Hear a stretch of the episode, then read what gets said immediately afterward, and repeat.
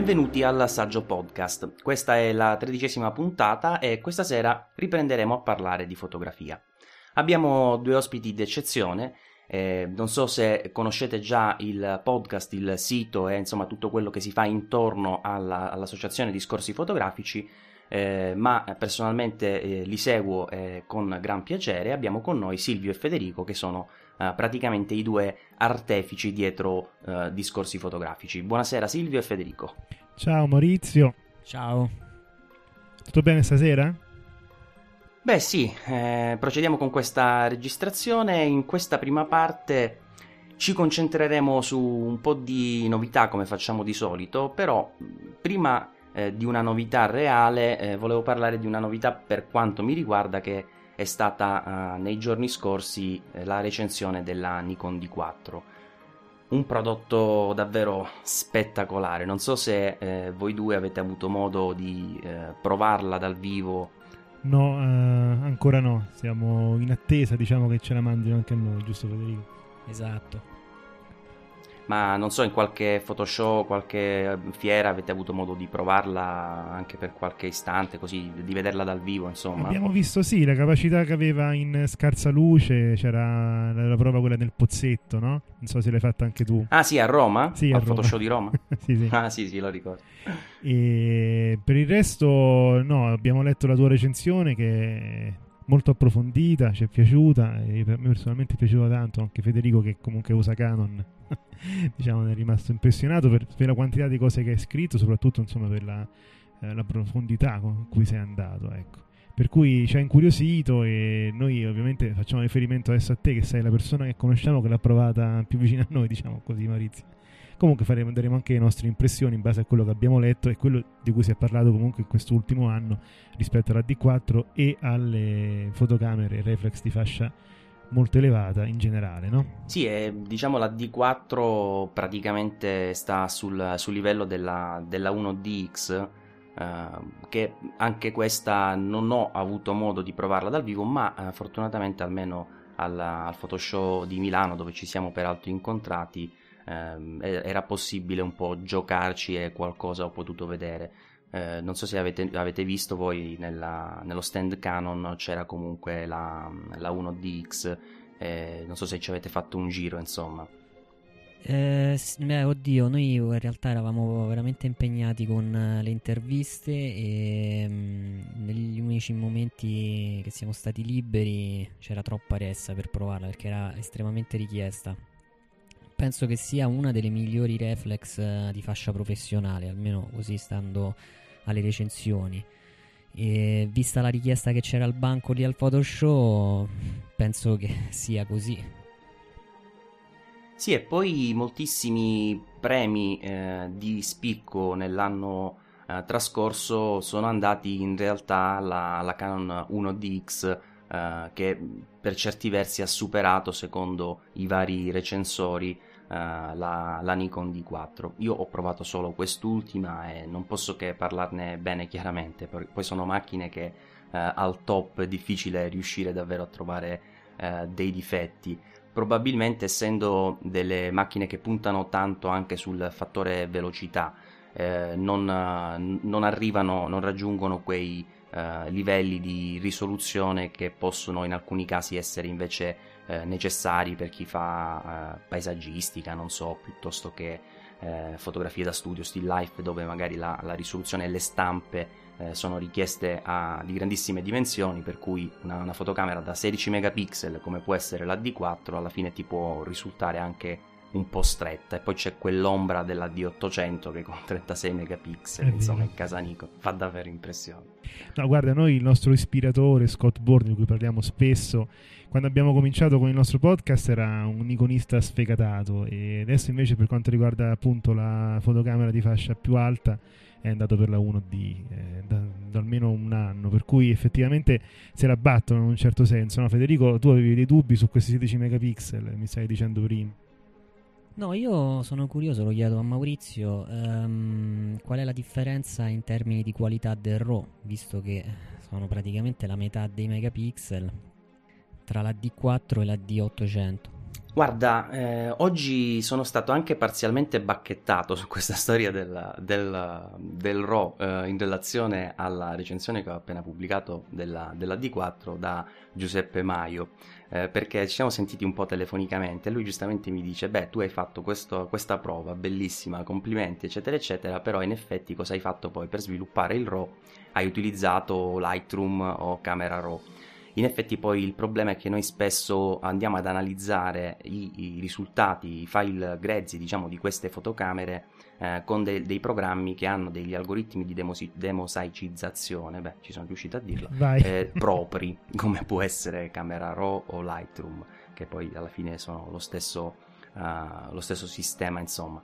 E, e invece giustamente eh, Giuseppe Maio mi diceva beh eh, però eh, questo è un errore di fondo perché eh, siamo noi che produciamo la fotocamera e ti ottimizziamo una, un programma per sviluppare il RAW ovviamente se tu vuoi valutare cosa realmente può fare quella fotocamera dovresti farlo utilizzando i nostri programmi eh, perché ti, ti, ti, ho messo davanti questa premessa? Perché chiaramente eh, è possibile che eh, questa prova che mio malgrado non ho fatto, è possibile che utilizzando eh, l'applicazione proprio di, di, Nikon, mi sembra si chiama si chiami eh, VNX se non sbaglio, non sono... Sì, eh, VNX sì, è diciamo la versione free se vuoi, altrimenti c'è Capture NX. Si paga però, no? Se non erro.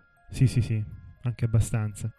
e, e, quindi è così, con la prova che ho fatto io con uh, Camera Raw, quindi con uh, Lightroom, uh, oppure aprendo il Photoshop, il, Photoshop sì, i file RAW con Photoshop, quindi sempre ritorniamo a Camera Raw, ho notato che onestamente la D800 tira fuori una quantità di dettaglio incredibilmente superiore. Ma chiaramente se tu vai a vedere la, la dimensione del quadro di, di un file della D4 con 16 megapixel e lo paragoni a quello di eh, un file da 12 megapixel della D3 o la D3S, ho provato a fare questa, questo confronto, c'è una differenza in realtà davvero minima. Eh, si, tra- si, tratta per capirci di una larghezza che in pixel nei 12 megapixel è 4256, nella D4 con 16 megapixel è 4928, quindi cioè, lo scarto non ti consente di avere questo grandissimo passo avanti.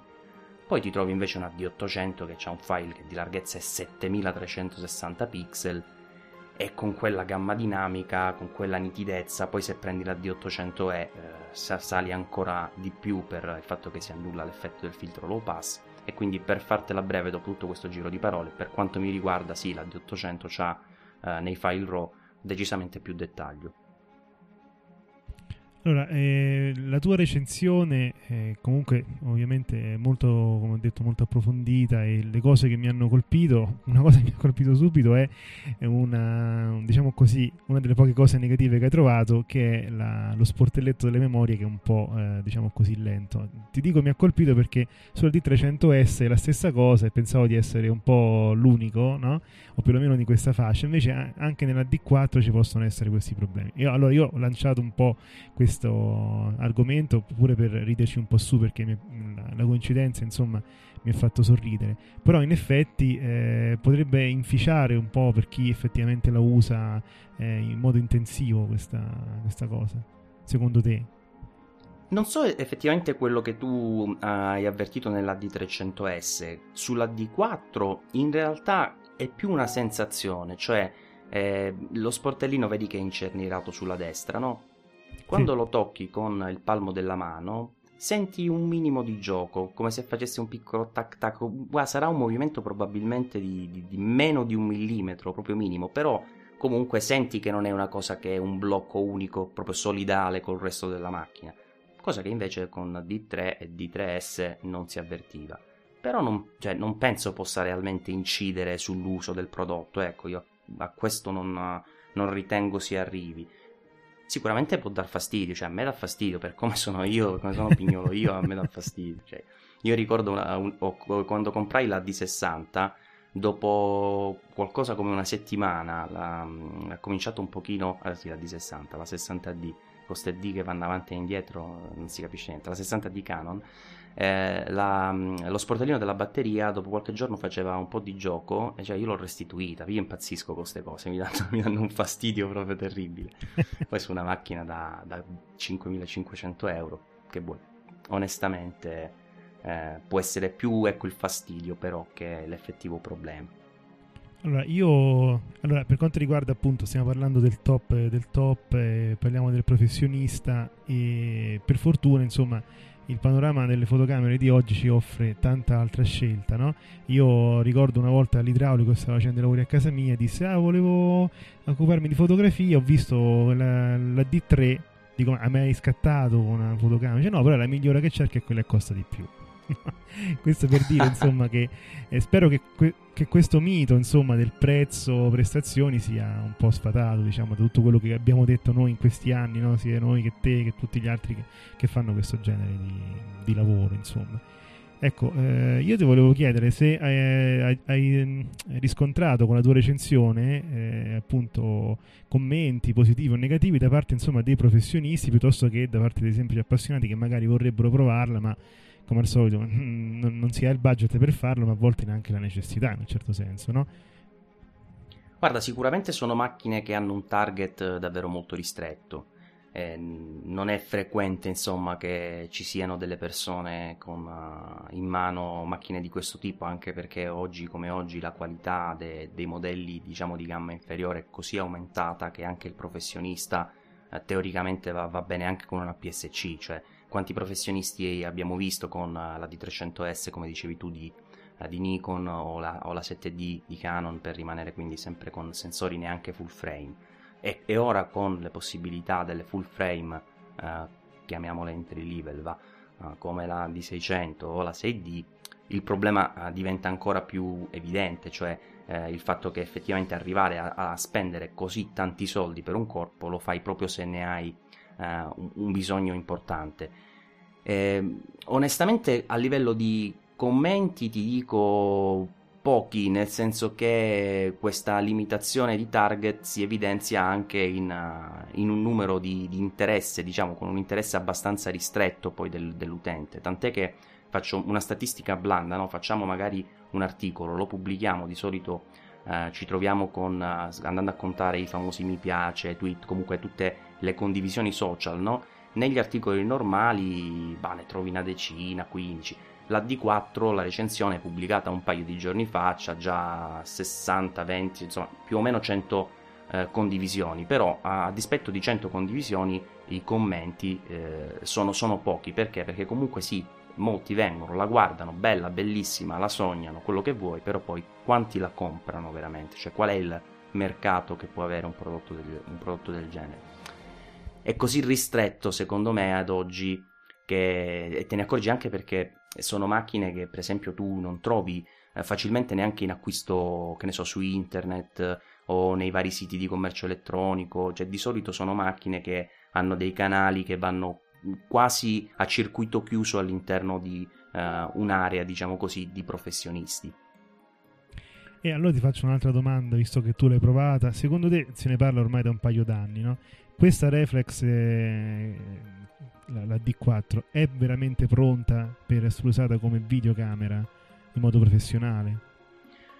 Ma guarda, io penso che onestamente arrivare a spendere eh, queste cifre per una videocamera che poi è di base una fotocamera non sia una grandissima idea, nel senso che ci sono Uh, ovviamente delle eh, le fotocamere di cui ti parlavo prima, in particolare le full frame entry level, ma anche le APS-C, che più o meno ti offrono una qualità uh, sovrapponibile, eh, rimanendo lì nella, nello stesso diciamo brand, quindi per esempio per Nikon invece della D4 una D800 piuttosto che una D600, magari scendono un pochino come funzionalità, anche se ora Nikon sta correggendo il tiro con gli ultimi aggiornamenti firmware eh, però ti voglio dire, se devi fare video non c'è bisogno secondo me di arrivare a queste cifre, ecco, perché per esempio parlando di Canon, per non dire sempre Nikon, prendi una 5D Mark II o Mark III, eh, va più che bene, non, non, vedo il motivo per esempio di prendere una 1DX, ci può essere il discorso per la 1DC, ma poi parliamo di una cifra incredibile per avere il 4K che eh, oggettivamente fai prima secondo me a, a, ad averlo con una vera videocamera, perché alla fine mentre le fotocamere che fanno video vanno bene un po' per tutti, ti danno quella possibilità di creare la clip piuttosto che insomma quel video, non so, il matrimonialista può decidere di farti il video con la reflex. ma se deve arrivare a prendere una macchina di quel tipo per fare film, eh, filmati a 4K, voglio immaginare che tu sia un professionista, oh, quindi a quel punto fai prima a prenderti uno strumento dedicato al video, a mio avviso. C'è una cosa che comunque ha colpito anche me, il fatto che innanzitutto questa D4 abbia una porta Ethernet, che abbia un server HTTP e che può, può, essere utilizzato anche come virtual server remoto per fare gli scatti, diciamo così, da internet. Tu questa cosa l'hai provata, che, l'hai trovata utile? È una domanda che mi faccio, insomma, per vedere insomma, se effettivamente no, tutte queste migliorie che si pagano in realtà poi servono davvero. Ci sono alcune cose che probabilmente eh, vanno un po' esplorate a prescindere dall'utilità immediata, perché probabilmente, qua ci ho messo un probabilmente di troppo, eh, sai, quelle, sono quelle funzionalità che dall'oggi al domani, eh, se sai di poterla avere, se sai di averla, magari ti, ti, ti, risolve un problema o ti dà una mano pratica in qualche occasione. Certo è che ci sono già oggi eh, delle persone potenzialmente interessate ad avere una fotocamera piazzata in un punto e raggiungibile eh, in, in remoto eh, magari ecco, ho qualche difficoltà a immaginare chi lo possa fare con una D4 lasciarla in giro.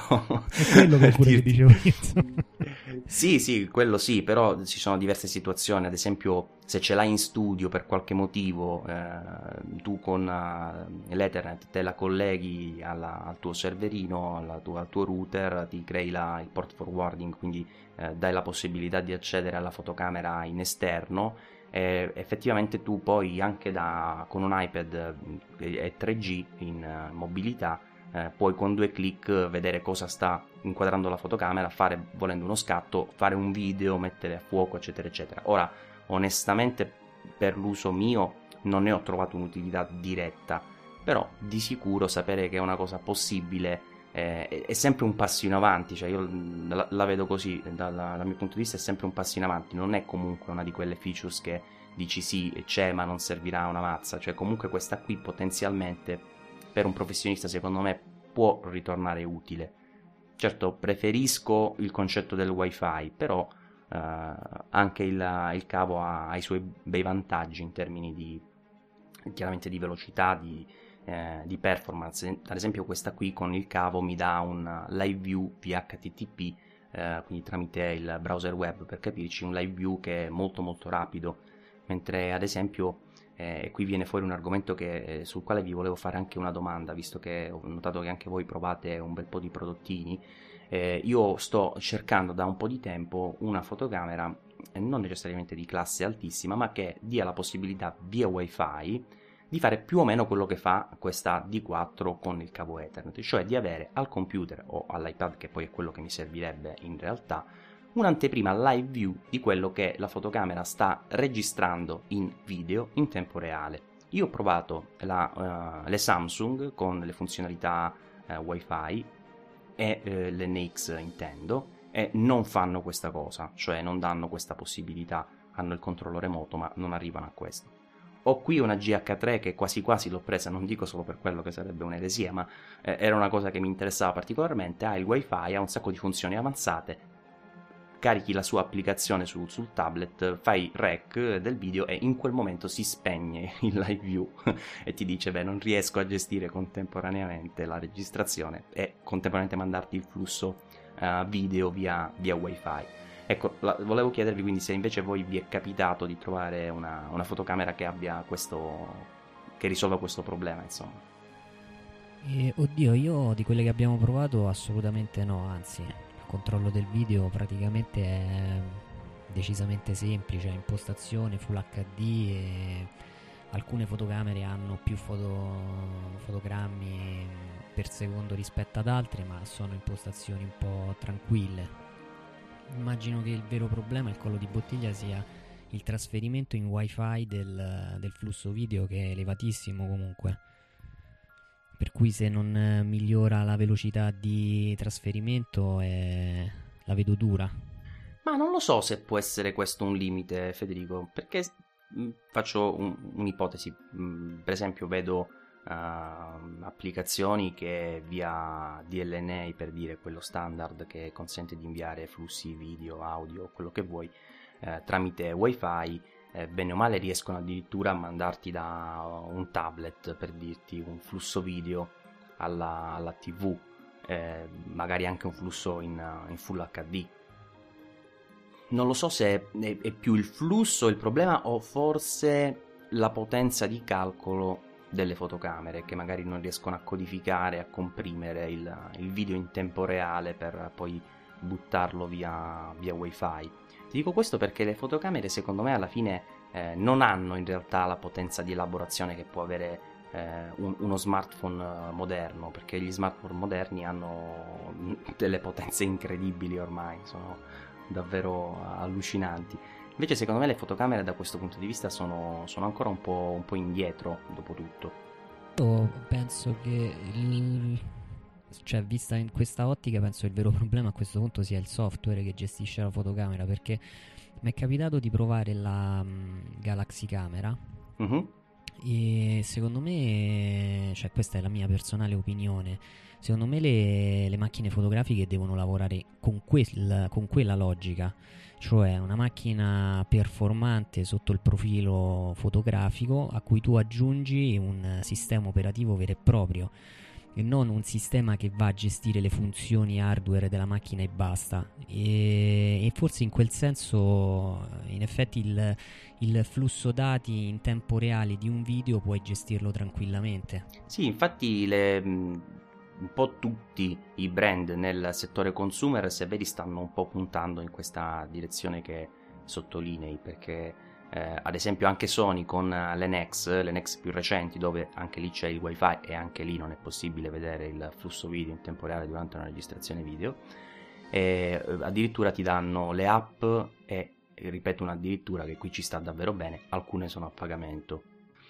che eh, secondo me è un, poi un percorso eccessivo insomma andare a richiedere l'acquisto di, di applicazioni sì, no, anche perché le applicazioni della Nex, non so se tu le hai, le hai provate, io non le ho acquistate durante la prova perché mm, era eccessivo. Ho visto in una recensione inglese dove un, mm, il, la persona che ha curato la recensione le ha acquistate tutte e poi ha fatto le varie prove, soprattutto per il video. Eh, in realtà io non mi sento di consigliarle queste applicazioni, cioè mi sembra scorretto da parte di un grande brand fare questa politica perché in realtà non è che sono applicazioni, sono delle funzionalità che vengono aggiunte alla fotocamera. In realtà tu non puoi sviluppare qualcosa per un sistema operativo che in realtà non esiste. In pratica, cioè, l'applicazione forse più interessante era quella del time lapse, ma in realtà ti va a gestire, cioè tu vedi sul monitor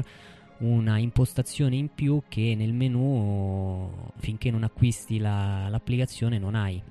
E non mi sembra corretta questa cosa o almeno venderla mi pare a 10 euro. Mi sembra un po' eccessivo. Nella Galaxy Camera invece ti ripeto eh, secondo me la Samsung sta veramente avanti su questo discorso perché loro stanno fondendo due, i due piani eh, la telefonia e la fotografia e lo stanno facendo bene perché eh, ti ripeto magari quella è una compatta in realtà e tra le compatte secondo me se la batte moltissimo con il segmento secondo me è quasi la migliore vedendo i risultati però poi tu dietro c'hai praticamente il sistema Android lo store eh, possiamo criticare Android quello sicuramente però eh, la logica secondo me mm, è premia rispetto a quanto avviene. Infatti, ti volevo dire sulla D4 tu te la immagineresti una logica del genere, cioè proprio un sistema operativo che va a gestire una macchina de- di questo genere? Io penso di no, non me la immaginerei, nel senso che mm, credo che prima di arrivare a una, una cosa del genere alla D4, eh, o comunque per capirci a quel segmento, eh, passeranno davvero tanti anni perché sono comunque delle, delle, tecnologie che se le butti in prodotti del genere per assurdo rischi di indispettire anche il fotografo uh, a cui è riferita insomma un prodotto una, una D4 sempre per continuare a parlare di questa eh, sono comunque eh, secondo me delle, de, delle modifiche eh, genetiche quasi così importanti che devono prima essere digerite con calma nella, a livello del, diciamo, di, di, mainstream, di mercato mainstream globale, poi piano piano si può pensare di portarle su una D4. Da utente ti dico per come sono io, che condivido perfettamente quello che, quello che hai detto, e sarebbe uno spettacolo una cosa del genere. Avere quella potenza eh, a livello di gestione proprio della, del software unita a quella capacità di fare fotografie beh, secondo me sarebbe un mix eh, davvero esplosivo. Sì, io sono d'accordo, insomma, anche perché vedi, eh, con i primi smartphone touchscreen tutti dicevano ma che serve, invece poi eh, nell'interazione quotidiana è diventato un oggetto di uso così comune che tornare indietro mi sembra abbastanza difficile, insomma, quindi sai, mettere un Android su una D4 o un altro sistema simile può sembrare una bestemmia no, per i professionisti, però secondo me poi con un attimo tutto cambia e diventa quello lo standard, insomma, la fotografia ce lo insegna da quando è nata che le grandi innovazioni vengono accolte sempre male, no? con un po' di scetticismo e così via, però poi alla fine diventano la pratica eh, quotidiana, se vuoi, il fotografo. La... Solo che poi vi immaginate, scusate, ora per dire una, una sciocchezza, ma comunque una, un argomento su cui potenzialmente davvero bisogna riflettere. Eh, vi immaginate a pensare una macchina da 5500 euro e installarci un antivirus? No, su questo no, hai pienamente ragione. Eh, ragazzi, su Android ci sono un, un, casino di malware che poi alcuni sono magari sei fesso tu se te li, se te li becchi perché fai, segui delle politiche scorrette, possiamo dire quello che vuoi, però ci sono un sacco di malware e pensare di mettere quel, quel tipo di ecosistema così eh, aperto e potenzialmente così pericoloso su eh, una macchina per un professionista, bah, mi sembra un po' una cavolata. Cioè, al massimo potrei pensare eh, ad, un, ad, un, fork al limite di, di, Android, visto che comunque ormai è una base abbastanza comune, può aver senso, eh, realizzato poi da, da Nikon piuttosto che da Canon o quello che volete. Però ecco, io continuo a pensare che questo tipo di connubio diretto tra la potenza di una, un sistema operativo per smartphone e eh, una fotocamera di questo calibro certamente ti fa sognare, ma al momento credo abbia più contro che pro. La mia sensazione è che si andrà verso mm, quanto già è stato fatto con l'audio, cioè delle workstation che fanno tutto, un hardware dove tu hai praticamente dalla registrazione fino al prodotto finale. E la logica secondo me mm, eh, potrebbe essere applicata anche in questo segmento. Non so in che modo, vista uh, la difficoltà, perché poi la macchina fotografica comunque deve essere maneggevole. Però magari ci sono dei casi in cui questa cosa è più fattibile. Quindi vedremo in futuro come andrà. Di sicuro le, le contaminazioni che poi arrivano anche ai, ai prodotti uh, come le fotocamere ormai arrivano quasi sempre dal mercato degli smartphone, perché è un mercato assolutamente enorme, perché tutti abbiamo ormai uno smartphone in tasca, perché la maggior parte delle innovazioni dal punto di vista dell'interazione con uh, le macchine, diciamo così, uh, ultimamente arrivano da lì. Uh, vedi banalmente il discorso della, del multitouch. E, e in effetti anche la, la, Panasonic GF6 che hanno ufficializzato oggi dopo qualche giorno in cui c'era già stato un po' di uh, leak di informazioni, fotografie, eccetera, ha uh, all'interno uh, anche qui sia delle tecnologie di connettività che ormai proprio la fanno da padrona su, queste, su questo tipo di, di, fotocamere, mi riferisco a wifi e addirittura anche l'NFC che eh, potenzialmente consentirà di avere non solo scambio di, eh, di, dati senza neanche configurare nulla, insomma, sia con uno smartphone ma anche con le recenti eh, TV che hanno l'NFC, eh, che se ne sono viste tantissimo di recente, eh, si avvicina uh, lo, lo, smartphone uh, nella zona dedicata all'NFC, eh, lo smartphone, chiedo scusa, la fotocamera nella zona dedicata all'NFC, immediatamente ciò che stiamo vedendo sulla fotocamera è possibile vederlo sulla TV, senza cavi, senza wifi, senza niente. E fin qui eh, sono comunque delle tecnologie che eh, diciamo stanno eh, uscendo in questo periodo, ma comunque sempre eh, ereditate eh, diciamo dalla, dagli smartphone. Ancora di più ereditata dallo smartphone è questa caratteristica della GF6, non so se ci avete dato un'occhiata, il Touch AE.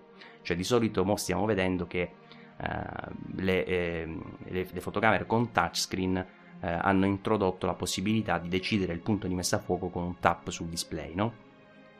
Eh, che chiaramente una funzione può piacere, non può piacere, ma comunque potenzialmente utile. E anche lì di derivazione chiaramente smartphone. Invece Panasonic qui va avanti e con il tocco dove tu identifichi l'area di messa a fuoco, volendo puoi anche identificare la, uh, l'esposizione, cioè puoi dire come si fa con lo smartphone che quel punto è contemporaneamente il punto di messa a fuoco ma anche il punto su cui calcolare l'esposizione che è una funzionalità avrete notato tipica di per esempio su iPhone funziona sì, di sì, base sì. così eh. Da... Per... molto comoda tra l'altro so. insomma che permette anche di essere creativi in un certo senso non solo di andare a prendere precisamente la luce dove vuoi o... io ci ho fatto dei scatti creativi in questo modo non so tu ma a me sai cosa mi, un pochino mi spiazza il fatto che eh, ci sono delle, delle applicazioni su, su, iOS, ad esempio Camera Plus mi sembra si chiami, che eh, ti dà la facoltà di eh, utilizzare due dita in questo caso do- e tu puoi scegliere punto di messa a fuoco, punto di calcolo esposizione. E la cosa diventa davvero creativa perché eh, in un secondo puoi decidere due informazioni davvero fondamentali e fa- portare a casa uno scatto senza praticamente sapere nulla di quello che eh, c'è dietro a livello di apertura, tempo, eccetera, eccetera, però comunque eh, riesci a controllare in maniera eh, attiva quello che è lo scatto. Eh, però invece della GF6 quello che leggo nel comunicato stampa è diverso perché fa quello che fa di base iOS, cioè un dito mette contemporaneamente a fuoco e calcola l'esposizione. Secondo me questo è un limite invece, perché per esempio tu eh, metti a fuoco un oggetto nero eh, e cosa succede? Che automaticamente lui ti calcola l'esposizione sul nero, ti sballa tutta la fotografia perché ti, ti, ti viene il, re, il, retro sparatissimo, no? Allora, guarda, o viceversa sono... su un soggetto sì, bianco. Sì, sì. Sono molto d'accordo con te per quanto riguarda la Panasonic, perché sulla Panasonic si ha possibilità di gestire la profondità di campo mentre sull'iPhone in effetti mettere a fuoco eh, sì, tu scegli il punto però se lo, il, soggetto è abbastanza lontano sta tutto a fuoco no? è questione di come è fatto proprio quanto è piccolo il sensore e la lente e così via effettivamente su una fotocamera come la GF6 che punta ad essere un minimo insomma, più evoluta dal punto di vista fotografico rispetto a uno smartphone, eh, non poter controllare diversamente le due cose con il dito, ovviamente, perché poi in altri modi si può fare, può essere un limite in effetti, insomma, non, ci si deve abituare secondo me a fare tutto quanto con il touch, non credi? Sì, perché poi finisce magari che, beh, come è successo anche in passato, alla fine la storia si ripete, che per portare un miglioramento si va verso la strada della semplificazione, ma poi si rischia che la semplificazione ti faccia perdere delle funzioni. Eh, ed effettivamente è una cosa su cui eh, nel mercato eh, consumer comunque succede, risuccederà ancora, per cui mi aspetto comunque che siano delle caratteristiche che piano piano si diffondano eh, un po' a tutti. Eh, ad esempio stavo notando mentre scrivevo oggi la, un pochino la presentazione di questa GF6 che praticamente si stanno un po' tutti allineando in quel segmento. Se tu guardi la Nex 3N eh, eh, 3N o 3F? Ora ne hanno fatte così tante di, di, serie 3 che comincio a perdere i numeri. Federico, forse tu che sei l'ultimo. 3N? Eh. Se tu vai a vedere ha delle caratteristiche molto molto simili a questa GF6, tra cui anche quel display che si ruota diciamo a 180 gradi, ti consente di arrivare proprio su uh, ribaltandolo e quindi ti dà uh, la possibilità di auto vederti durante le, le, l'autoscatto piuttosto che le riprese uh, in cui sei tu anche il, il soggetto. E sono due fotocamere, se tu le vedi vicine, con caratteristiche praticamente molto molto simili. Infatti io penso che eh, con un prezzo di circa 550 euro questa GF6 non è una fotocamera che si regala così per essere facile, no? che ne so, a tuo figlio, adolescente o così via. E quindi i controlli, diciamo così, facilitati possono essere sì una comodità, però effettivamente anche dal look no? un po' retro che cioè io penso che questa sarà un'altra seconda scelta di un fotografo che magari ha la sua reflex e vorrebbe appunto una fotocamera di questo genere no Federico tu volevi dire qualcosa al riguardo? Eh, sì volevo dire che um, questa fotocamera ovviamente come sta avvenendo sempre più spesso si appoggia a un software gestito da iOS o da Android e il eh, software penso sia lo stesso, il, il Lumix Link, che è, devo dire, ha parecchie opzioni e, e, qui diventa la solita, la solita questione che anche noi nel, nel, nelle nostre puntate ogni tanto affrontiamo. Cioè, alla fine uno compra un, un, apparecchio fotografico per poi dover staccare le mani dall'apparecchio fotografico per gestirlo con uno smartphone e avere però l'interfaccia non più della macchina fotografica ma dello smartphone eh, che ti scatta in remoto e via dicendo. Quindi alla fine l'applicazione è molto bella perché permette praticamente di controllare tutto. E... Però la filosofia è sempre questa. Cioè, eh, tra non so, eh, chi ha un uh, iPhone minimo 600 euro li ha spesi. in più devi aggiungere altri 600 euro circa per comprare una macchina di questo genere, se ti va bene, perché ce ne sono alcune anche più costose. E, e quindi non so, tu cosa ne dici, Maurizio? Ma eh, di sicuro non, è, eh, non, sono delle funzioni fondamentali, cioè comunque la fotocamera si usa, si usa anche senza, cioè non è una, un passo obbligatorio. Di certo è che in effetti che siano le 600 euro piuttosto che le 400 o, o giù di lì, alla fine ormai lo smartphone ce l'abbiamo tutti in tasca e di certo non ce lo compriamo per, per la macchina fotografica, insomma saremmo dei, dei pazzi, ti immagini a comprare uno smartphone?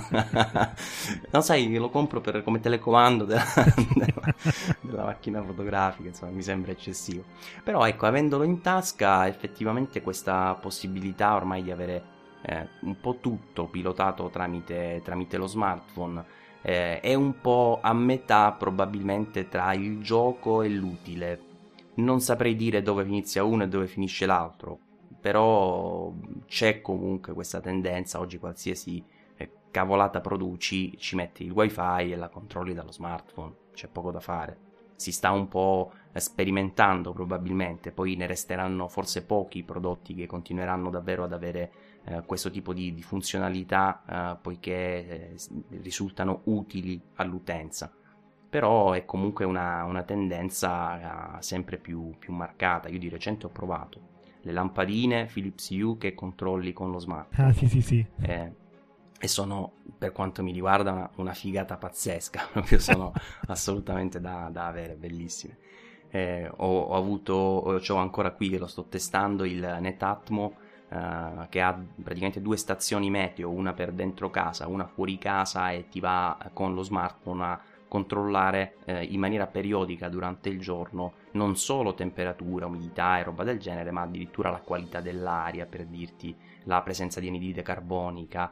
Eh, cioè sono delle cose che poi prima magari non avevo nulla che facesse questo tipo di monitoraggio e dicevo beh mm, inutile probabilmente ad averla sott'occhio e sapere che in determinati periodi, per esempio di notte, vedo che l'anidride carbonica se, dico una sciocchezza, chiudo la porta, sale troppo e allora penso, beh, allora tengo la porta aperta, cerco di tenere l'anidride carbonica uh, più contenuta, eccetera. Sono quelle cose che comunque tendenzialmente hanno un'utilità in termini di uh, qualità della vita e quindi probabilmente ha, hanno un valore. Uh, così come non so se avete visto quella bilancia, mi sembra si chiami WeThings, probabilmente che ha delle funzionalità eh, più o meno analoghe. Queste non l'ho provata, non vi so dire nel dettaglio, però anche questa fa parte un po' di questo, uh, di questo piccolo mondo di oggetti che hanno una, una, propria diciamo, intelligenza, ma che poi vengono a essere controllati, danno delle informazioni che poi vengono visualizzate e controllate tramite lo smartphone. Per me è una tendenza che in linea di principio non è malvagia. Sì, infatti hai un centro di controllo, insomma, di tutte le funzioni. A me, a me piace, la domotica poi è una delle mie passioni, anche se sto cercando di entrarci con il Raspberry Pi piuttosto che con l'iPhone, però è vero anche che si può fare eh, entrambe le cose, no? E, e, appunto è bello, è bello. È quello che vedevamo nei film di fantascienza dieci anni fa, 15 anni fa, adesso è diventata, diciamo così, una realtà sempre più, più presente, no? Sempre più vera in un certo senso. Sì, e poi con una rapidità con la quale alla fine per assurdo ci siamo invece abituati immediatamente, cioè sono quelle cose che ormai proprio neanche ti stupiscono. Sì, cioè, sì, è quello che dicevamo prima, per... no? Dell'abitudine. È vero, è vero. E, ehm, relativamente al discorso che mm, facevamo prima di, di video, no? volevo segnalare una cosa eh, secondo me importante per, per due motivi. Eh, il primo è che Nikon di recente ha, ha, rilasciato una grandissima quantità di aggiornamenti firmware, non so se voi avete una fotocamera che rientra in quelle aggiornate, ma ce ne sono state davvero tante. Sì, sì, abbiamo visto. E tra queste c'era un aggiornamento che eh, mi sembra doveroso segnalare perché era uno dei po- pochi punti negativi che avevo identificato nella review della D600 che per quanto riguarda l'uscita video aveva, eh, non copriva l'intero frame al 100%, ma più o meno il 94%. Quindi dici sì, beh, c'è l'uscita video non compressa, bellissimo, però poi se la registravi magari con un registratore professionale collegato sull'uscita video HDMI, poi ti trovavi eh, un frame con un bordino nero intorno, lo dovevi ingrandire, che poi dal 94 al 100% era un ingrandimento con scale assolutamente non proporzionali, proporzionali risultati imprevedibili, e quindi era una cosa assolutamente pessima. Eh, Nikon uh, piano piano, neanche tanto piano perché alla fine è stata abbastanza uh, veloce nel rilasciarlo, ha portato subito uh, risoluzione a questo problema e contestualmente con l'aggiornamento della D800 eh, pare abbia migliorato, dico pare perché non, non, ho più la D800 sotto mano per fare una verifica, ma pare abbia risolto anche quella problematica del display eh, che eh, aveva una leggera eh, dominante sul giallo-verde e invece nel recente aggiornamento firmware è uscito fuori tra le indicazioni del changelog una delle più importanti, se non la più importante, un miglioramento al gamut del display che potrebbe essere stato risolutivo. E qui arrivo a, al dunque di una domanda che volevo fare un po' a tutti e due. Eh, vedendo questa cosa di Nikon che sta eh, dal mio punto di vista, poi chiedo a voi conferma, eh, seguendo tantissimo quelle che sono le esigenze dei, dei fotografi e addirittura vedi eh, c'è un problema segnalato praticamente sono passati neanche un paio di mesi già il firmware che sembra, sembrano tanti ma uh, in, in, questi termini non sono assolutamente tanti un paio di mesi ti, un firmware ti, ti, rilasciano e ti risolve la, la problematica. Eh, poi invece abbiamo di contro Canon che eh, realizza una 5D Mark III con, che non ha questa per esempio capacità dell'uscita video non compressa giusto per prenderla come eh, esempio e che il 23 ottobre 2012, quindi ora stiamo parlando di un bel po' di tempo fa, dichiara di eh, fare un aggiornamento, che farà un aggiornamento, anzi veramente per come l'aveva dichiarato nell'articolo sembrava che uscisse a minuti, sì. e poi vai a leggere, eh, faremo l'aggiornamento con l'uscita video non compressa quando? Ad aprile 2013. E questo l'hanno dichiarato il 23 ottobre 2012. Siamo ad aprile, per il momento ancora ovviamente solo il, i primi dieci giorni sono passati, non, non, è stato, non, è stato, rilasciato nulla, probabilmente terranno fede, a, almeno spero, avendo anche la 5D Mark III, eh, a questa promessa. Però ecco, ti trovi di fronte a due comportamenti proprio diametralmente opposti. Nikon che eh, riceve, diciamo, incassa eh, la, la critica dell'utenza più o meno professionale, come posso aver fatto anche io con la mia review, uh, dietro le quinte lavora, ta, due mesi risolve il problema. Dall'altra parte mi trovo Canon che ovviamente criticata, non so se ha giusta ragione, comunque per questa carenza nei confronti della D800 sua gemella, in, più o meno cugina diciamo in famiglia eh, Nikon, eh, manca questa uscita video non compressa, loro che fanno invece di fare il firmware e rilasciarlo dichiarano che fanno il fi- faranno il firmware che uscirà ad aprile 2013. Insomma, la domanda è, secondo voi che, che, notate una bella differenza tra il comportamento negli ultimi anni di Canon o Nikon nei confronti della, dei fotografi o no? E, e, e, in questo caso, se lo notate, cosa mi dite di più? Cioè, qual è la vostra impressione relativamente ai due brand che fanno un po' uh, il bello e il cattivo tempo nella fotografia? Allora, guarda, inizio io a rispondere, rispondo da Nikonista, ovviamente sì. no, allora, chi ci segue nel podcast sa che noi siamo sempre stati contrari no? a questi discorsi, diciamo così, di, di, parte, di squadra, Nikon, Canon e così via. Però bisogna ammettere, sinceramente, che eh, per due motivi. Primo, perché effettivamente il mercato si sta muovendo in questa direzione, cioè la gente vuole essere assistita, vuole, essere, vuole sentirsi importante quando si comincia a interessare di fotografia e questo lo vediamo con tutto questo esibizionismo che c'è sui social network, no?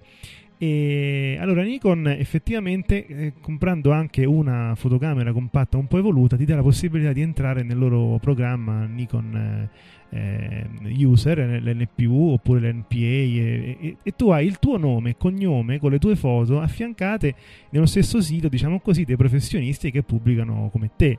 Questa cosa, che insomma ci, ci rientro anch'io in questa categoria, mi ha fatto tanto piacere, ma non perché effettivamente il mio nome si mescolava, ma perché mi diceva che Nikon in un certo senso era davvero interessata a che io facessi fotografie migliori sin da eh, due o tre anni fa, quando i forum eh, ufficiali, diciamo così, del Nikon eh, rispetto a quelli Canon eh, stra, straparlavano di, di, argomenti, erano pieni zeppi di utenti che interagivano così. Canon è sempre stata, secondo me, ultimamente con l'avvento del digitale, un po' lontana da questa cosa. E a me dispiace perché effettivamente qui non si parla di qualità del prodotto, perché la qualità del prodotto sappiamo benissimo che è difficile da eh, discernere no? quale sia il migliore, questa è una diatriba lunghissima. Però come attenzione all'utente, eh, Nikon in effetti eh, ultimamente ci ha messo davvero tanto, anche per difendersi dall'aggressività dei concorrenti, diciamo così, minori, perché effettivamente gli altri stanno battendo tantissimo su questa, eh, su questa cura, diciamo così, del cliente, no? anche offrendo, diciamo così, dei prodotti di, di vario tipo. Io eh, personalmente, ecco, se devo fare un piccolo eh, una critica, insomma, forse Nikon è un po' troppo altisonante, l'abbiamo visto anche al Photoshop, c'era tanto rumore, c'era tanta musica altissima. In un certo senso ha sempre fatto un po' più la parte dello show in Italia, è più presente sicuramente sul territorio italiano. Quindi io adesso a livello, diciamo così, europeo non so come va la faccenda, però da noi effettivamente i canonisti eh, si sentono un po' soli e non è la mia opinione da nikonista, oh, però è quello che abbiamo sentito effettivamente dai nostri utenti, nei nostri podcast. Eh, questo per quanto riguarda gli utenti, diciamo così, di fascia media e medio-alta. I professionisti non, non risentono, secondo me, di questo genere di, di discorso, anche se effettivamente eh, Nikon tiene, ci tiene a far vedere le foto fatte con i loro prodotti dai professionisti, cosa che anche Canon fa. Io ricordo che il National Geographic ogni mese, quello americano, aveva delle foto in quarta di copertina che è Wildlife as Canon Sees It e c'erano questi bellissimi animali, no? Quindi in un certo senso compravi il giornale e pensavi che le foto di natura de- de- del National Geographic si facevano solo con Canon. Questo non è vero, abbiamo intervistato tanti niconisti che lavoravano al National, però effettivamente la pubblicità eh, è molto importante in questo senso. Sembra che Canon abbia un po' perso terreno, l'abbiamo notato anche al Photoshop e questa cosa sinceramente mi dispiace. Ora passo la parola a Federico da canonista. Ma eh, allora io ho una risposta sulla, sulle ragioni per cui Canon annuncia qualcosa e non è solo il firmware, perché se ti ricordi anche la 1DX eh, ha fatto scuola, venne presentata in pompa magna, venne commercializzata praticamente un anno e mezzo dopo. Vero, sì. e, e francamente lo trovo particolarmente ridicolo perché comunque il prodotto quando lo presenti o dici questo è un prototipo oppure lo commercializzi subito e qui la Nikon in pratica cioè in Italia soprattutto eh, lo scorso anno sono, quando sono uscite in pratica la D4 la, la, la D800 eccetera e ha iniziato a prendere in giro perché dicevano com- la potete trovare già in commercio da domani. Oggi la presentiamo, domani la potete acquistare. Quindi si è creato questa cosa che io ho provato a chiederlo al, um, al, responsabile comunicazione della Canon lì al Photoshop, ma loro erano totalmente eh, immersi in un altro tipo di eh, concept per cui dovevano parlare solo ed esclusivamente della connettività e quindi non mi hanno dato risposta a questa domanda, purtroppo. Per quanto riguarda invece eh, la, il fatto se Nikon stia più avanti, più indietro e via dicendo, certamente in Italia il forum ehm, come ha detto Silvio, è un punto estremamente a favore perché si, le persone si possono confrontare tra di loro anche e soprattutto fotograficamente e non è male. E, ehm, io ho avuto modo di parlare con eh, mi, ricordo, mi, è rimasto impressa un'intervista che ho fatto a Flavio Mazzi che è un, un fotografo di Formula 1 eh, la sua è una storia bellissima come fotografo di Formula 1 e lui ricordava come Nikon comunque gli sta dietro, nel senso che lo segue e ci tiene, per cui questa è una politica importante, molto probabilmente lo fa anche Canon, ma non avendo un, uh, uno sbocco mediatico come può essere ad esempio un forum, questa cosa è penalizzante. Non a caso, non so magari a quante persone eh, se ne sono accorte, lo scorso, alla fine dello scorso anno Canon per la prima volta ha creato un forum negli Stati Uniti. Quindi eh, loro credo che inizieranno da lì penso che cioè, o si sono impazziti improvvisamente alla Canon oppure secondo me stanno riscrivendo eh, tutta la loro line-up e molto probabilmente nei prossimi anni vedremo qualche cambiamento per così dire epocale forse e questo spiegherebbe anche il gap e il motivo per cui credo molti fotografi Canon stanno passando a Nikon. Beh sì, sono d'accordo sia con te Federico che con, che con Silvio, eh, dite sicuramente cose eh, vere, importanti che ho vissuto anche io sulla, sulla mia pelle. Eh, io di recente, per motivi che non sto qui ad elencare, dopo, aver, eh, es- dopo essere stato per tanti tanti anni vicino a, a Nikon, eh, sono passato eh, a Canon con tutta l'attrezzatura primaria eh, però oh, facevo l'altra volta questo esempio, acquisto attrezzatura Nikon, vado a registrare l'attrezzatura sul sito, eh, mi ricevo la bella tessera eh, NPA eh, con il mio nome stampato sopra, il QR code che fotografato mi porta al mio sito eh, dedicato proprio all'interno della, del sito Nital eh, dove posso mettere le foto, il, il no, non l'ho fatto per la verità ancora, però avrei eh, modo di quindi crearmi un mio, mio piccolo sito, un mio, un mio piccolo portfolio eh, online grazie a questa cura diciamo di, di Nikon. Eh, vado invece a acquistare e re- registrare online tutta la roba Canon, o per il momento, ora non vorrei dire una castroneria, ma per il momento sono passati più o meno 5-6 mesi non ho ricevuto niente più che un'email grazie per aver registrato le tue eh, fotocamere Canon fine. Cioè sicuramente eh, è, una, è una cosa da considerare. Magari non sarà l'unica non è la cosa più importante però sicuramente sottolinea quell'attenzione eh, di cui parlavate voi verso proprio il, il, fotografo chi poi utilizza il prodotto che, che vendono. Eh, nel frattempo si è unito scusate stai dicendo qualcosa Silvio? No Maurizio, volevo ah, semplicemente dire un, una stupidaggine, una chicca questa, perché credo che eh, all'epoca non l'abbiamo pubblicata questa cosa, ma quando uscì la 1DX e venne finalmente messa sul sì, su tutti i siti Canon del mondo, eh, nella versione italiana... Eh, e la cosa divertente è che non so se tu fai lo sviluppatore web, e, però chi fa i siti internet gli cade immediatamente l'occhio sul title della, della pagina. E campeggiava la scritta il titolo della, della nuova 1D4 mentre il title nel codice sorgente era la nuovissima 1D Mark, DS Mark III e con tutte le specifiche della 1DS Mark III all'interno. E io ehm, mi ricordo ho mandato un'email alla, alla Canon Italia e non mi hanno risposto. Allora mi sono arrabbiato perché eh, come canonista a parte cioè, è una cosa eh, per me troppo grave e quindi ho scritto a Canon Europa e dopo tre giorni mi ha riscritto Canon Italia chiedendomi scusa e avevano prontamente modificato il tutto quanto.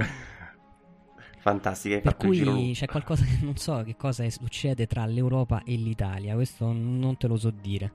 Ma sicuramente Nital uh, è una realtà che uh, ha più corpo rispetto, rispetto, alla realtà di Canon Italia. Ora non so, devo dire tecnicamente come viene gestita, uh, come è gestito il rapporto tra la sede centrale, diciamo così, e la Nital in Italia per Nikon e Canon Italia, però effettivamente Nital il prodotto eh, te lo fa pagare un po' di più per carità, non c'è dubbio, però ti dà in più la garanzia e ti dà in più questi servizi che effettivamente ci sono. Probabilmente con Canon questo eh, non succede, nel senso che comunque la, la, potenza che ha poi in Italia l'azienda probabilmente non, non, rispecchia quella che è invece la potenzialità che può avere Nital, anche coadiuvata da un mercato più, diciamo, meglio gestito, diciamo così, perché ti vende un prodotto che ha quel surplus, diciamo, surplus di costo che ti dà la possibilità di tenere avanti poi una baracca con tutti questi, questi servizi, almeno questa è l'idea che,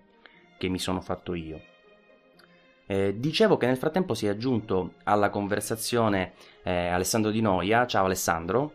Ciao a tutti.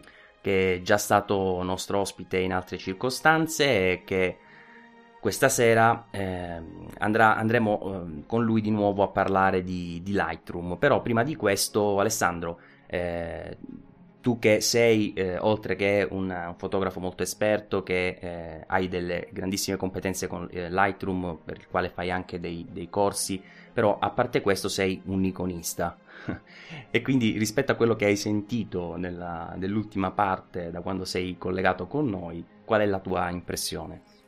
Beh, eh, innanzitutto sono un utilizzatore di, di, Nikon più che Nikonista. È una, una, piccola e sottile differenza, nel senso che non, non mi piacciono molto i, i, eh, diciamo, le, le, le, fedi uh, consumeristiche, non so come si possono definire.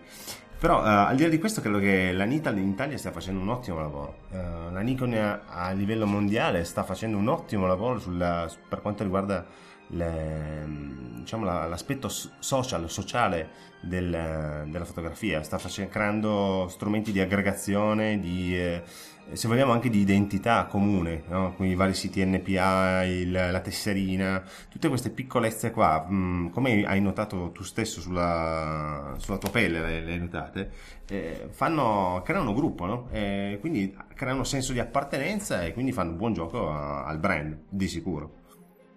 Quindi, siccome siamo tutti d'accordo sicuramente sul, su quello che giustamente sottolineavi, cioè che non c'è una, una fede, diciamo così, mm. eh, da, da, da, tifare alla fine dei conti, eh, effettivamente te lo dice uno che fino a prima usava Nikon, adesso Canon, ho sulla scrivania una GH3 con le quali faccio le foto, del, cioè, cioè, io praticamente uso di tutto e salto da una parte all'altra. E penso che anche voi... Di... Sono strumenti. So, esatto, sono, sono strumenti, li, li, usiamo per questo, però in effetti c'è eh, comunque ognuno di noi ha poi una predilezione per un brand che può dipendere da tante sciocchezze, che può essere anche come ti sta in mano, per dirla banalmente, una fotocamera, no? Perché ci sono anche questo tipo di, eh, di valutazioni che oggettivamente sento fare e che comunque hanno, non hanno tutti i torti, no? Se per esempio tu impugni due fotocamere, una Canon e una Nikon di pari categorie e dici beh questa non mi piace, in mano mi sta scomoda, la sento scomoda, può anche essere banalmente una parte della, del processo decisionale nella scelta. Assolutamente. Penso che quando comprai la prima, la prima Nikon digitale fu una D80 ed erano deciso tra una D80 e all'epoca una 350D credo, una cosa del genere. No? Ehm, provandole eh, entrambe, eh, proprio la sensazione, la, la, Canon la sentì eh, troppo leggera e troppo, pensate, troppo leggera, addirittura adesso è una cosa che vado ricercando nelle macchine, però all'epoca mi sembrava troppo leggera, troppo poco, un, un po' giocattolosa, non me ne vogliono i sostenitori di Canon. Eh, e quindi mh, mm, alla fine eh, fu anche una questione di, di ottica, avevo già in, in, casa diverse ottiche Nikon, quindi eh, la scelta era già abbastanza orientata. Però eh, lì per lì ero ancora abbastanza indeciso e quello che fece mh, mm, spostare l'ago della bilancia verso, assolutamente verso Nikon fu la sensazione di tenere in mano la D80, che era un po' più pesante, un po' più ehm, ergonomica rispetto alle mie manone. Anche più robusta probabilmente non lo so, mm, non ho mai provato una Canon abbastanza da poter dire robusta o non è robusta, quindi mi astengo da giudizi. Però mi sembra oggettivamente che al giorno d'oggi due, i due brand si equivalgano parecchio, si siano molto molto molto simili. Le differenze sono veramente eh, molto personali e molto risicate. Differenze grosse, oggettive, al giorno d'oggi credo che non ce ne siano.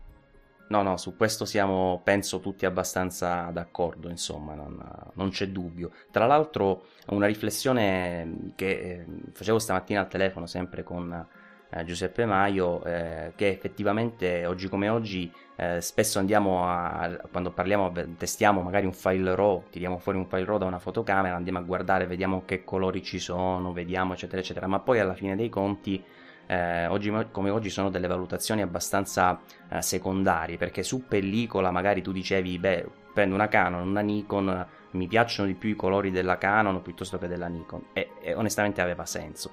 Oggi come oggi con i file RAW in effetti questa problematica con diciamo, lo sviluppo poi digitale diventa praticamente ininfluente, cioè se tu hai due file RAW che hanno di base delle eh, colorazione delle, delle, tendenze cromatiche differenti, dove ci sono magari dei rossi più enfatizzati piuttosto che i verdi, eccetera, eccetera, alla fine ormai riesci a parificare un po' tutto, cioè volendo ti prendi eh, due file di due fotocamere diverse, eh, che a livello cromatico è facilissimo ottenere proprio lo stesso risultato giocando un pochino in post produzione, almeno questa è la mia, la mia impressione. Ma certamente, poi c'è anche da dire che ehm, diciamo che se scatta, se, per se scatti in JPEG magari queste differenze possono essere un po' più evidenti. Parlo di, di, chi magari scatta in JPEG per fare reportage oppure fa foto sportive, quindi ha bisogno di un file pronto all'uso immediato. Eh, in ogni caso comunque queste differenze sono differenze che possono scorgere soltanto a parer mio, ehm, diciamo persone che sono molto attente a questi, a questi aspetti. Dal, dal, punto di vista consumeristico, quindi più eh, legato a un, un, mercato amatoriale, mh, mm, direi che sono Posso dire pippe durante un podcast? Si può dire? ma sì. Credo di sì, no? Cioè, ormai. No, ma no, al limite non lo dico più, eh, me, lo, me, lo, rimangio, però comunque credo che siano più, più o meno quelle cose lì, ecco. Eh, certo è difficile scorgere queste differenze, a meno di non fare un confronto side by side, quindi mettere una foto di una macchina con quella di un'altra macchina di fianco, così, cosa che tipicamente non avviene, no? Quando si lavora. Cioè, scatti con una sola macchina, fai solo.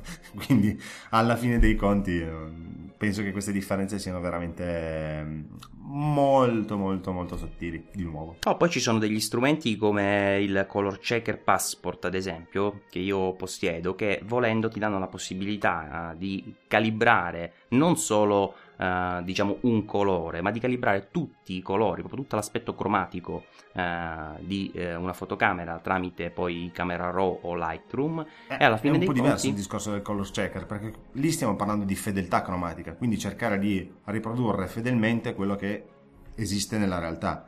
Non stiamo parlando di eh, stile. Esatto, però se tu prendi due fotocamere diverse e, e, fai la stessa foto e su tutti e due utilizzi questo e poi fai la calibrazione sua col suo profilo che ti genera, eh, certo. praticamente certo. ottieni la stessa foto. Assolutamente sì. L'unica cosa è che poi cambi magari la lente e ti di nuovo dovresti ricalibrare tutto perché alcune lenti introducono ah, dominanti ah, certo. o comunque hanno una loro resa particolare. Eh, il bello della fotografia è anche questo, no? queste piccole differenze. È vero. Assolutamente sì, assolutamente sì. E comunque con la scusa abbiamo introdotto un po' il discorso che dovrebbe essere quello conclusivo di, di questa puntata, eh, che è proprio quello relativo a, a Lightroom e eh, al workflow della, quindi nella gestione fotografica, anche se penso Alessandro prettamente legato al discorso del, del file RAW.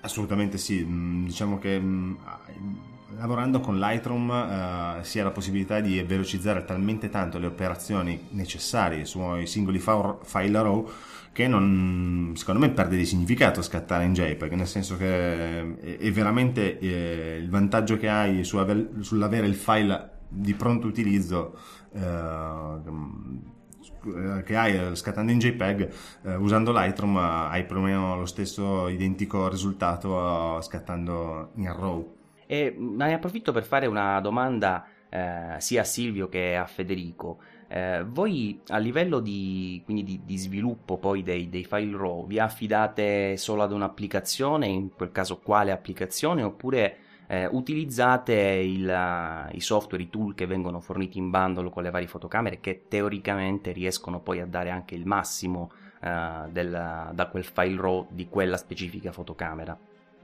Allora, guarda Maurizio, rispondo prima io. Quando comprai la D300S ormai tre anni fa, eh, la mia prima tentazione fu proprio quella di eh, scaricare il software eh, Capture NX proprietario Nikon in prova, perché comunque gli amici fotografi, gli amici nikonisti mi dicevano che effettivamente la resa del colore era migliore, c'erano i rossi più belli, i verdi più belli, e questo me lo dicevano persone che provenivano dal mondo della pellicola e che sviluppavano sia con Capture NX che con eh, Camera Raw, diciamo, di Photoshop.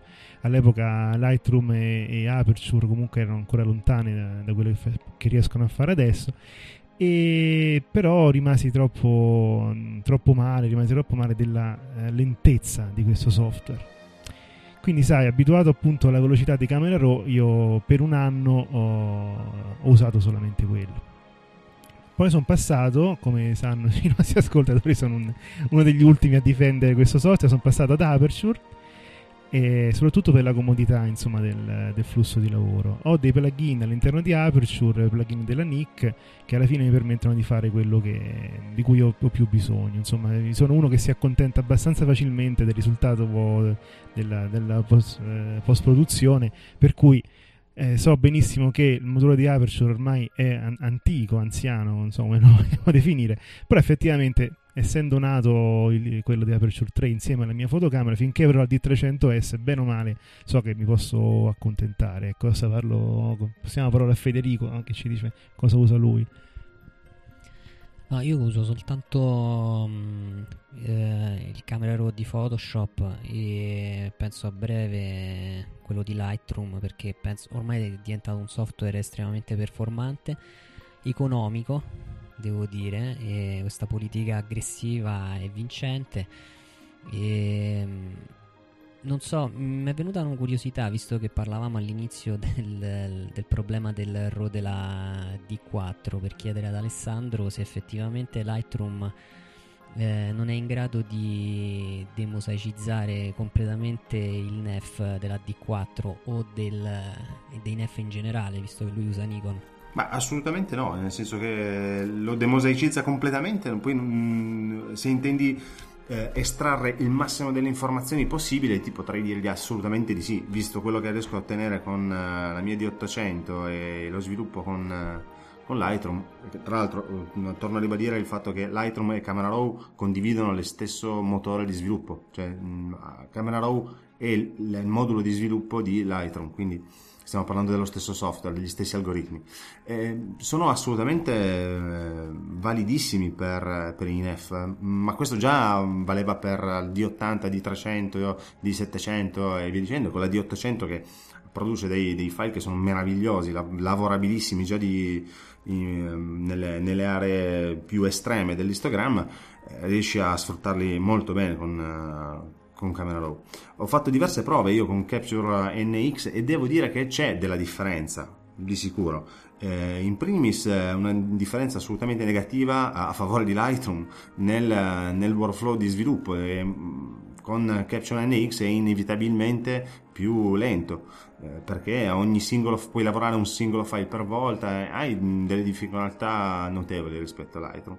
Ehm, in seconda battuta hai un vantaggio rispetto a Lightroom eh, lavorando con Capture NX perché effettivamente ci sono delle piccolissime differenze eh, a livello di eh, recupero di, di, tonalità. Per esempio, mi stupisco che qualcuno prima eh, parlasse di verdi e rossi perché eh, diciamo che è abbastanza opinione condivisa il fatto che eh, funzioni molto meglio, recuperi molto meglio informazioni dal canale blu, che è uno dei canali più ostici del, nella fotografia digitale perché è quello dove si manifesta la maggior parte del rumore di, digitale di luminanza, per esempio. E parli di Lightroom, chiaramente, che si comporta bene in questo senso, dici? No, sì, eh, Capture NX si comporta ah, leggermente meglio sul canale blu, ma veramente, sono, di nuovo stiamo parlando di sottigliezze percepibili soltanto sullo sviluppo dello stesso file in condizioni molto critiche e bla bla bla bla. Quindi stiamo parlando di, di questioni che se per cui secondo me eh, non vale la pena eh, adottare nel proprio workflow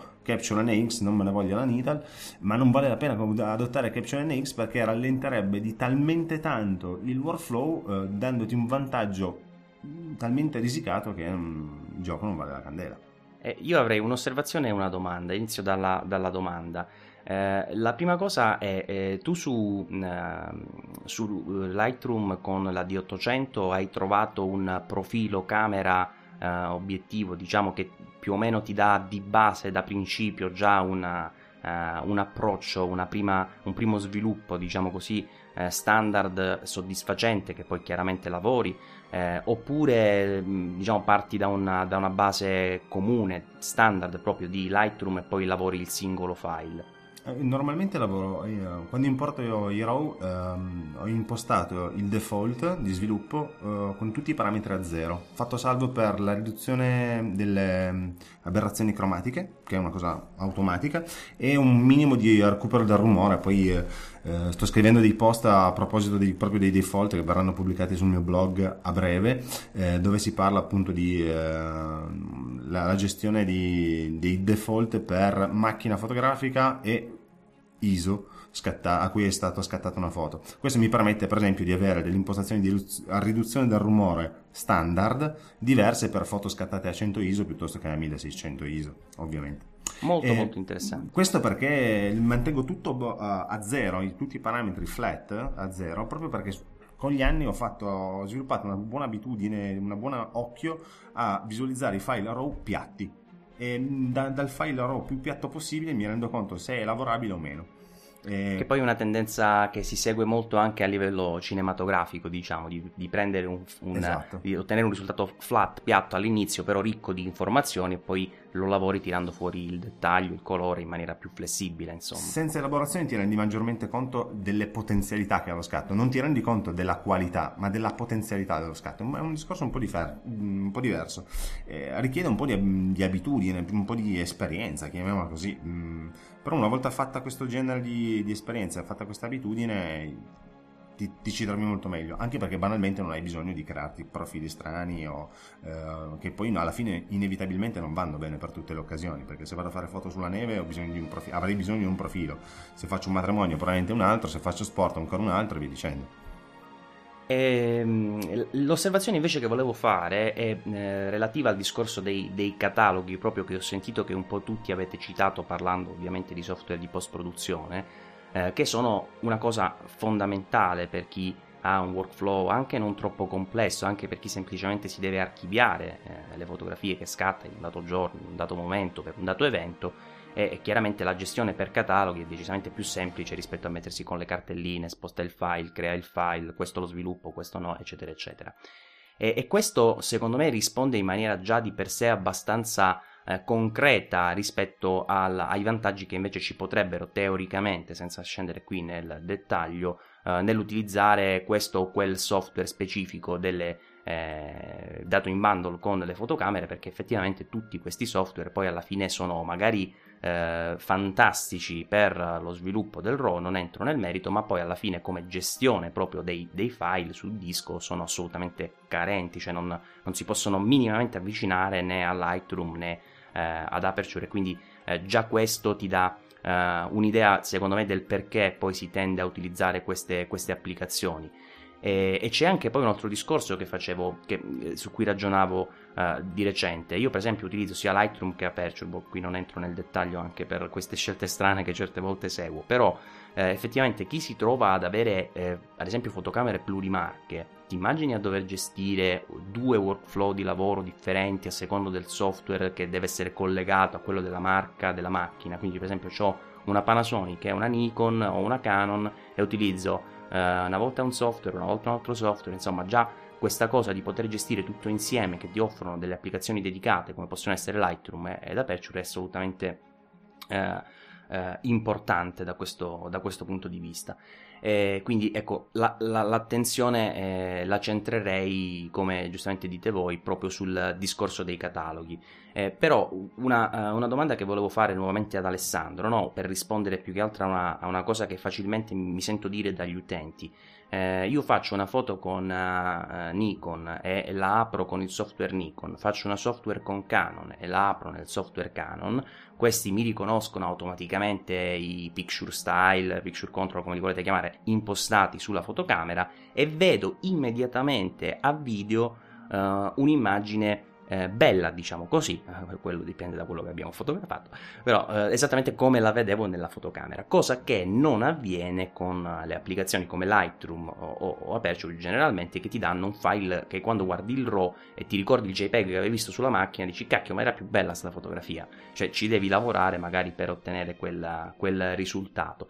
E quindi chiedo uh, ad Alessandro, ma a, anche a Silvio e a Federico, se volete dare una risposta in merito, cioè eh, vale la pena ecco, di dedicare quel tempo in più certe volte per ottenere quella, eh, quel risultato con un programma non diciamo nativo della fotocamera eh, lavorando sul RAW? Oppure per certi versi la risposta per questi utenti che dicono ma lì mi trovo il file già pronto perché mi devo ammazzare magari con Lightroom per ottenere quel 5% in più eh, ecco la risposta a questi utenti diventa difficile non so voi cosa, voi cosa pensate? Che è molto semplice in realtà, mm, non è affatto difficile per quanto mi riguarda la risposta, perché innanzitutto non stiamo parlando di una differenza del 5%, ma secondo me siamo, se vogliamo proprio fare statistica, su percentuali molto, molto diverse, molto più elevate.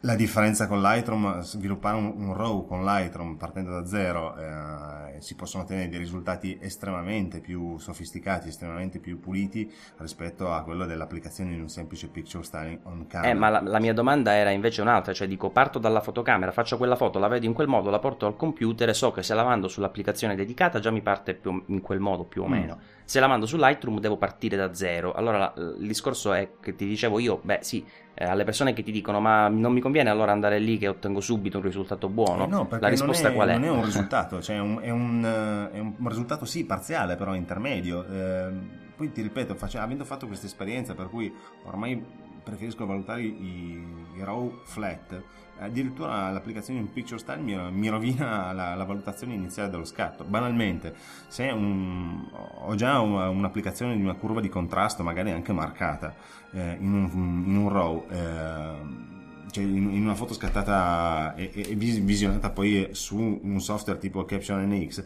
faccio fatica a capire se eh, quelle zone contrastate, quei neri belli pieni, vi dicendo, sono ombre troppo chiuse o se sono semplicemente frutto del, dell'applicazione della curva di contrasto.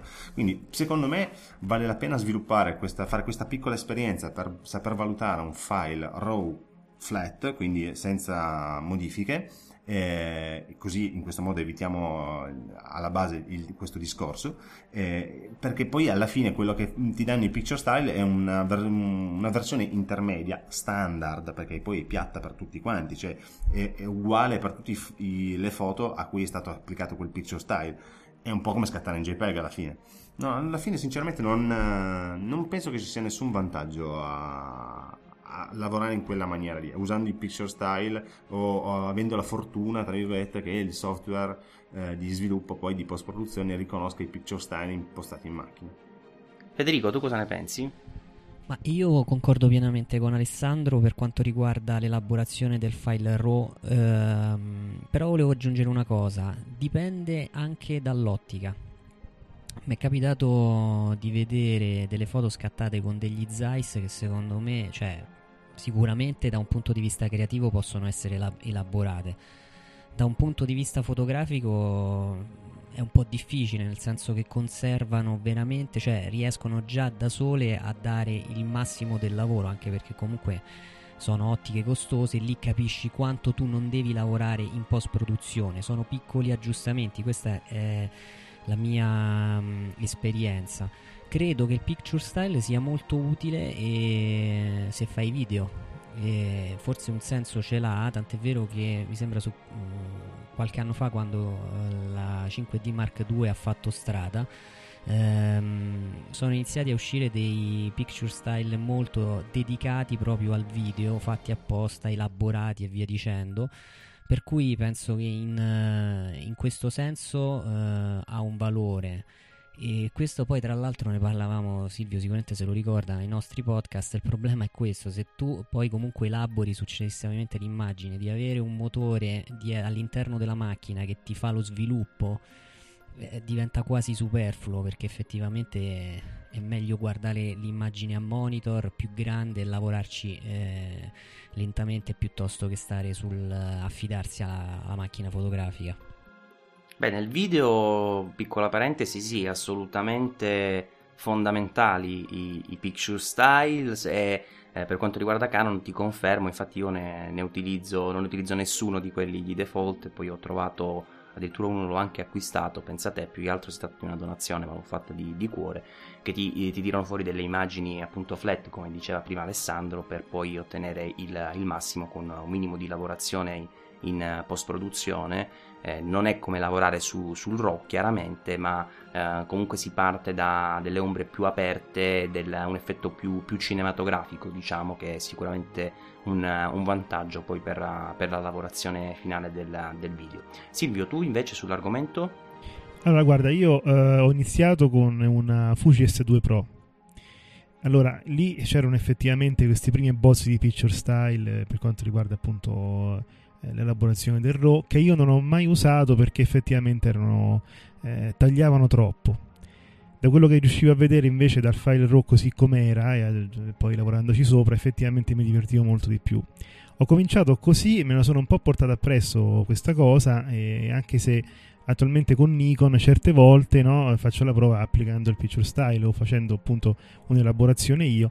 Allora, per alcuni scatti, se devi regalare così le foto alle persone di un evento, a degli amici, così, eh, allora eh, preferisco magari applicare il picture style perché è più veloce, non devo stare lì. Poi invece per le foto quelle del cuore, diciamo così, quelle che, per cui ho lavorato, che ho pensato, che ho immaginato, per me la post produzione diventa anche un, un terzo, la metà del lavoro che faccio su ogni singolo scatto e voglio proprio entrarci dentro insomma in un certo senso anche sbagliando ritornandoci soprattutto ecco noto dopo qualche giorno se le riprendo degli errori che ho fatto e quindi è un po' una storia personale che ho con ognuna delle mie foto. D'altra parte, questo è quello che insomma si faceva una volta in camera oscura e devo dire il piacere credo sia lo stesso, perché io purtroppo in camera oscura non ho mai lavorato e non so, dovrei, dovremmo sentire chi l'ha fa, fatto entrambe le cose. Ecco, questo più o meno è come io mi comporto con... Eh. Ovviamente se, estendendo il discorso sul, sullo smartphone, sulle compattine e così, se posso li applico perché quelli sono divertenti, diciamoci la verità, tutto qui.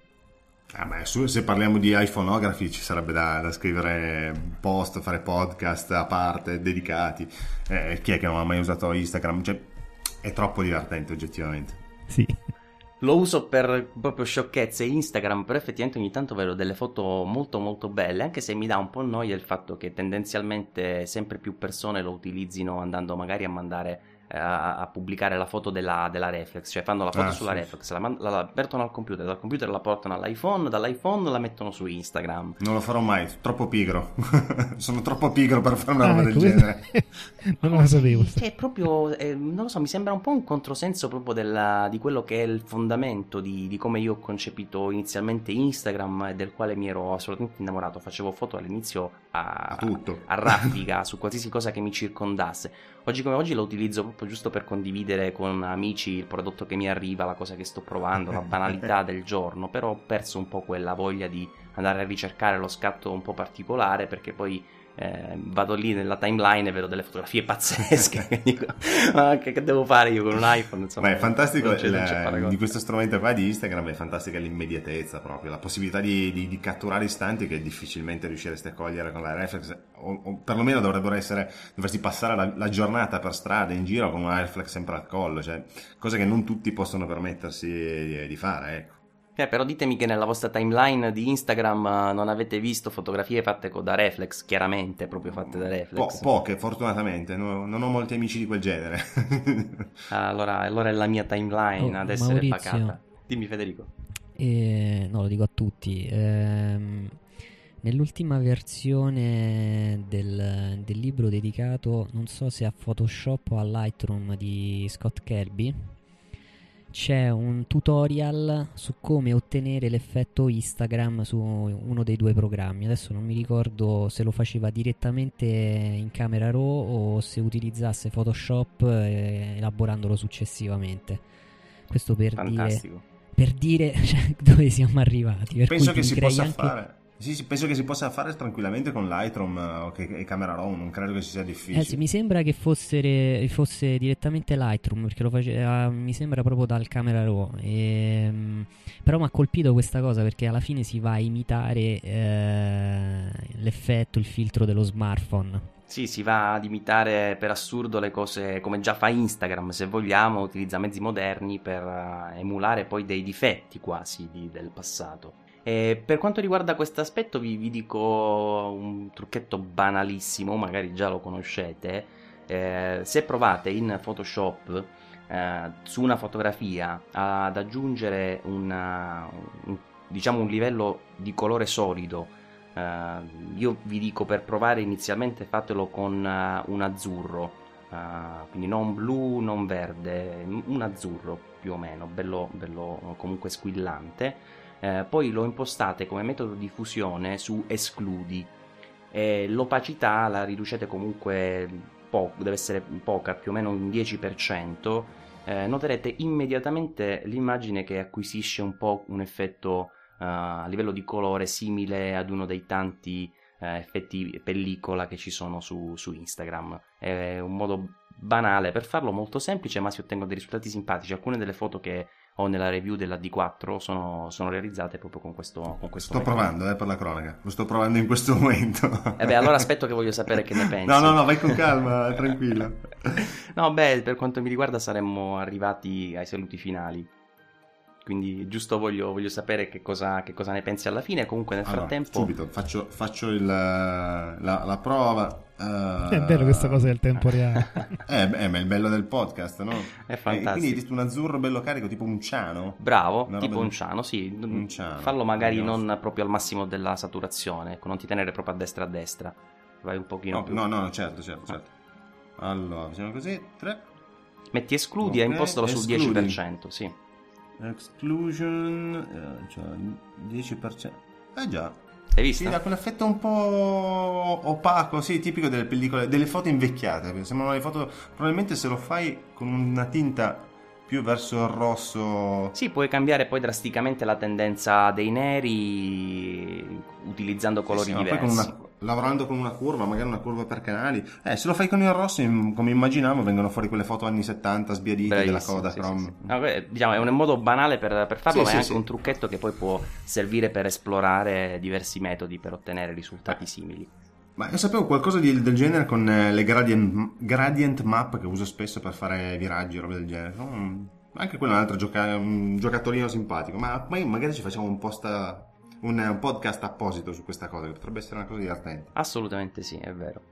E, allora, in chiusura volevo eh, soffermarmi un attimo su mm, voi che siete stati con noi questa sera perché all'inizio sia per Silvio e Federico sia per Alessandro siamo andati molto rapidamente per eh, concentrarci proprio sui contenuti di, di questa puntata eh, abbastanza lunga del, del podcast e invece ne volevo approfittare per farvi ricordare eh, intanto da Silvio e Federico iniziamo in ordine diciamo cronologico di apparizione potremmo dire nel, nel podcast per farvi ricordare le coordinate del, del loro lavoro su discorsi fotografici quindi sito, blog eccetera eccetera eh, e i metodi per contattarli o per seguirli. Quindi passo la parola a Silvio e Federico decidete voi insomma chi vuole eh, dirci qualcosa in più allora, parlo io che sono il presidente dell'associazione. Allora, no, Discorsi Fotografici nasce appunto per creare un podcast che parli di fotografia, non solo di tecnica, no? ma come chi ci segue lo sa, anche intervistando i fotografi professionisti famosi, non meno famosi, in modo da fare interagire appunto sia l'amatore che il professionista.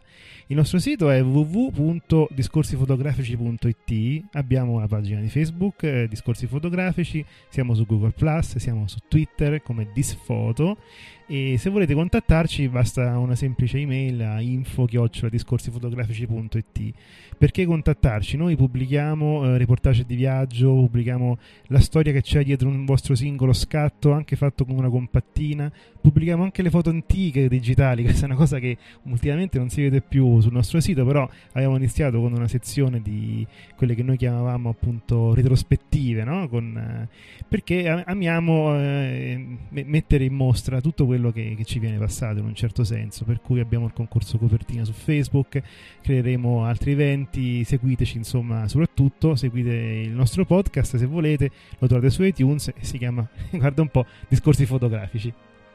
E tra l'altro una chicca, nell'ultima puntata ci sono anche io, quindi insomma una, esatto. una cosa in più.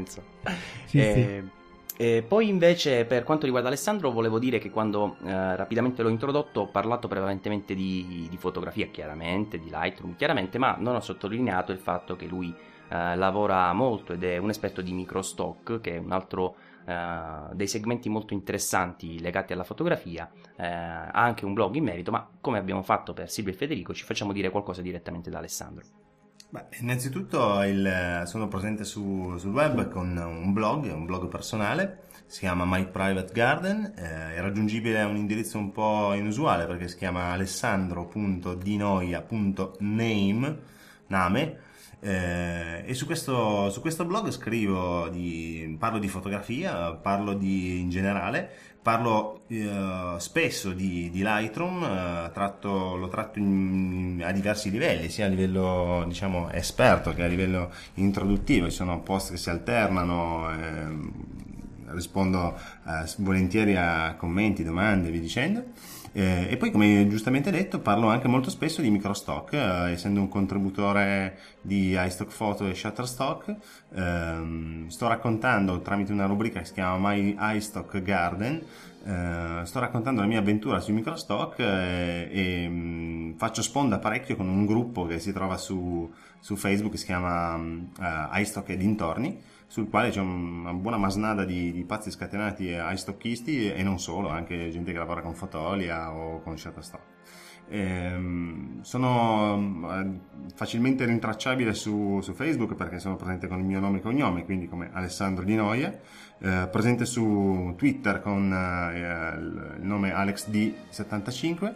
Eh, aggiungetemi tra i vostri contatti volentieri eh, chi, chi mi conosce, chi ci ha provato già lo sa, rispondo solitamente in tempi abbastanza brevi a qualsiasi domanda su Lightroom, Microstock e via dicendo. Se, se, se non so qualcosa, o gioco forza, o mi documento o vi, vi, rispondo che purtroppo non lo so. Mm, per tutto quello che so, invece, cerco di dare il massimo della, dell'esaustività possibile in una domanda, in una risposta, scusate. Beh, è un po' il nostro obiettivo, insomma, quello di fare informazione, di essere vicino anche a, a, ai nostri uh, amici, utenti. Ormai è difficile anche riuscire a trovare un, una definizione precisa perché poi molti di noi praticamente ci conosciamo prevalentemente tramite eh, vie informatiche, per così dire. Alla fine, do, proprio di recente ci siamo incontrati con eh, gli amici di discorsi fotografici. Con Alessandro non ci siamo mai visti, lo stesso vale per tanti altri con cui collaboriamo. Beh, e anche questo è il, il bello del, del social che riguarda il web, assolutamente. Beh, un ringraziamento a tutti e un saluto a Federico. Ciao. Un saluto a Silvio. Ciao Maurizio, io nel ringraziarti appunto voglio farti anche i complimenti per il lavoro che svolgi ormai da parecchio tempo. Anche tu hai contribuito ad alleggerire il mio portafoglio come tanti dicono perché insomma le tue recensioni mi hanno convinto a prendere alcune cose e devo dire insomma sono contento, anche un po' emozionato di interagire con te perché insomma per tanto tempo ti ho letto, poi ci siamo incontrati, è stato comunque una bella esperienza sia averti come ospite del nostro podcast sia soprattutto essere nel tuo, insomma, perché ci fa piacere le persone come te insomma su internet eh, fanno la differenza, ecco, te lo volevo dire. Grazie, grazie, troppo, troppo gentile. E un saluto anche ad Alessandro. Io ti saluto solamente, eh. sei, sai che sei, sei, bravo, lo sai che ti riconosco, però ti saluto solamente. Va bene, va già benissimo così. Un ringraziamento complessivo anche ai nostri ascoltatori e a presto alla prossima settimana con un'altra puntata del Saggio Podcast.